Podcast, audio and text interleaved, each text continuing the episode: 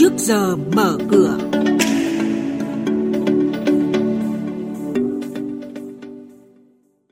Thưa quý vị và các bạn, những thông tin chính sẽ có trong chuyên mục trước giờ mở cửa hôm nay đó là dòng tiền nhàn rỗi có dấu hiệu quay trở lại các ngân hàng tại thành phố Hồ Chí Minh. Nhận định của chuyên gia về diễn biến thị trường thép trên thế giới và những tác động tới thị trường Việt Nam. Sau đây là nội dung chi tiết.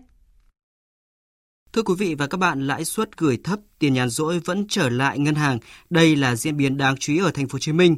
Cụ thể theo báo cáo của Ngân hàng Nhà nước chi nhánh thành phố Hồ Chí Minh, tổng huy động vốn của các tổ chức tín dụng trên địa bàn đến ngày 30 tháng 4 ước đạt hơn 2 triệu 900 nghìn tỷ đồng, tăng 0,4% so với tháng trước và tăng 0,65% so với cuối năm trước.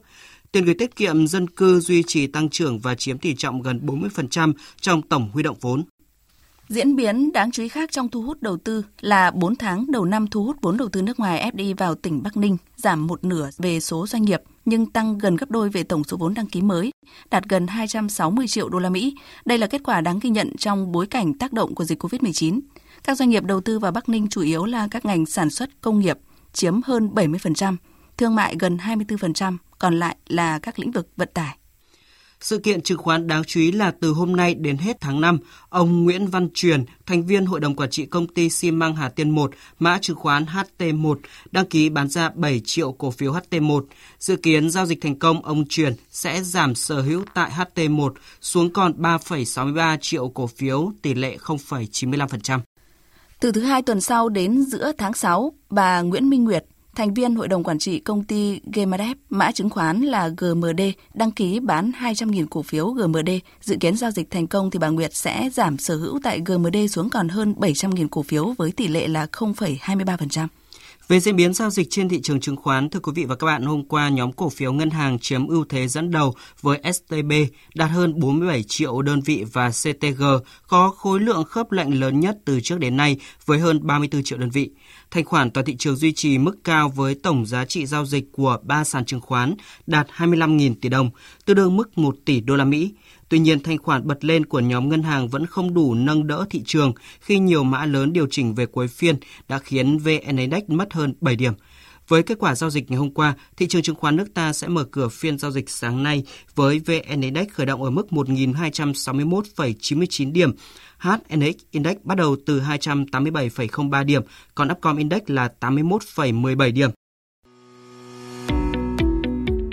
Quý thính giả đang nghe chuyên mục Trước giờ mở cửa phát sóng trên kênh Thời sự VV1 từ thứ 2 đến thứ 6 hàng tuần trong theo dòng Thời sự sáng. Diễn biến thị trường chứng khoán Biến động giá hàng hóa được giao dịch liên thông với thế giới trên Sở Giao dịch Hàng hóa Việt Nam. Nhận định phân tích sâu của các chuyên gia tài chính, cơ hội đầu tư được cập nhật nhanh trong Trước giờ mở cửa. Thưa quý vị và các bạn, tiếp theo là các thông tin cập nhật về thị trường hàng hóa đang được giao dịch liên thông với thế giới tại Sở Giao dịch Hàng hóa Việt Nam MXV. Chúng ta cùng nghe nhận định của ông Đoàn Bảo Trung, trưởng bộ phận thông tin thị trường, Trung tâm tin tức hàng hóa Việt Nam. Vâng thưa ông, xin ông cho biết những điểm đáng chú ý trên thị trường kim loại thế giới trong tuần này ạ. Giá quặng sắt tăng rất mạnh, chủ yếu do nhu cầu xây dựng của Trung Quốc bùng nổ trở lại. Trong khi thị trường lo ngại nguồn cung quặng trở nên khan hiếm hơn và mối quan hệ hợp tác giữa Australia và Trung Quốc xấu đi, và điều này đương nhiên đã phản ánh ngay vào giá thép. Việt Nam hiện là khu vực có giá thép gần như thấp nhất thế giới với dưới 1.000 đô la Mỹ một tấn cho thép cán nóng, trong khi ở Mỹ là hơn 1.500 đô la Mỹ một tấn. Của châu Âu khoảng 1.220 đô la, còn Trung Quốc khoảng hơn 1.000 đô một tấn. Hiện nay thì hầu hết nhà máy thép trong nước vẫn phải tập trung lo nguyên liệu thô đầu vào để đảm bảo cung ứng đủ hàng hóa cho thị trường và ưu tiên bán nội địa trước với mức giá hợp lý nhất có thể. Vâng, ờ, theo ông thì những yếu tố nào đã tác động đến đà tăng mạnh của quặng sắt như hiện nay? Nhóm kim loại vẫn chủ yếu chịu tác động từ diễn biến của lãi suất và đồng đô la Mỹ bên cạnh các yếu tố cung cầu cơ bản thường thấy. Sự hồi sinh của lợi suất trái phiếu chính phủ Mỹ lên mức cao nhất trong nhiều tuần do lo ngại về áp lực lạm phát đã tạo lực cản gần đây đối với nhóm kim loại quý. Kết thúc phiên hôm qua thì ờ, chỉ số MXV Index kim loại đã giảm mạnh 2,74% xuống còn 2.141,68 điểm. Cụ thể, giá bạc đã giảm 0,68% về mức 27,059 đô la Mỹ một ounce. Cùng diễn biến thì giá quặng sắt cũng giảm rất mạnh 7,26% về mức là 210,83 đô la Mỹ một tấn.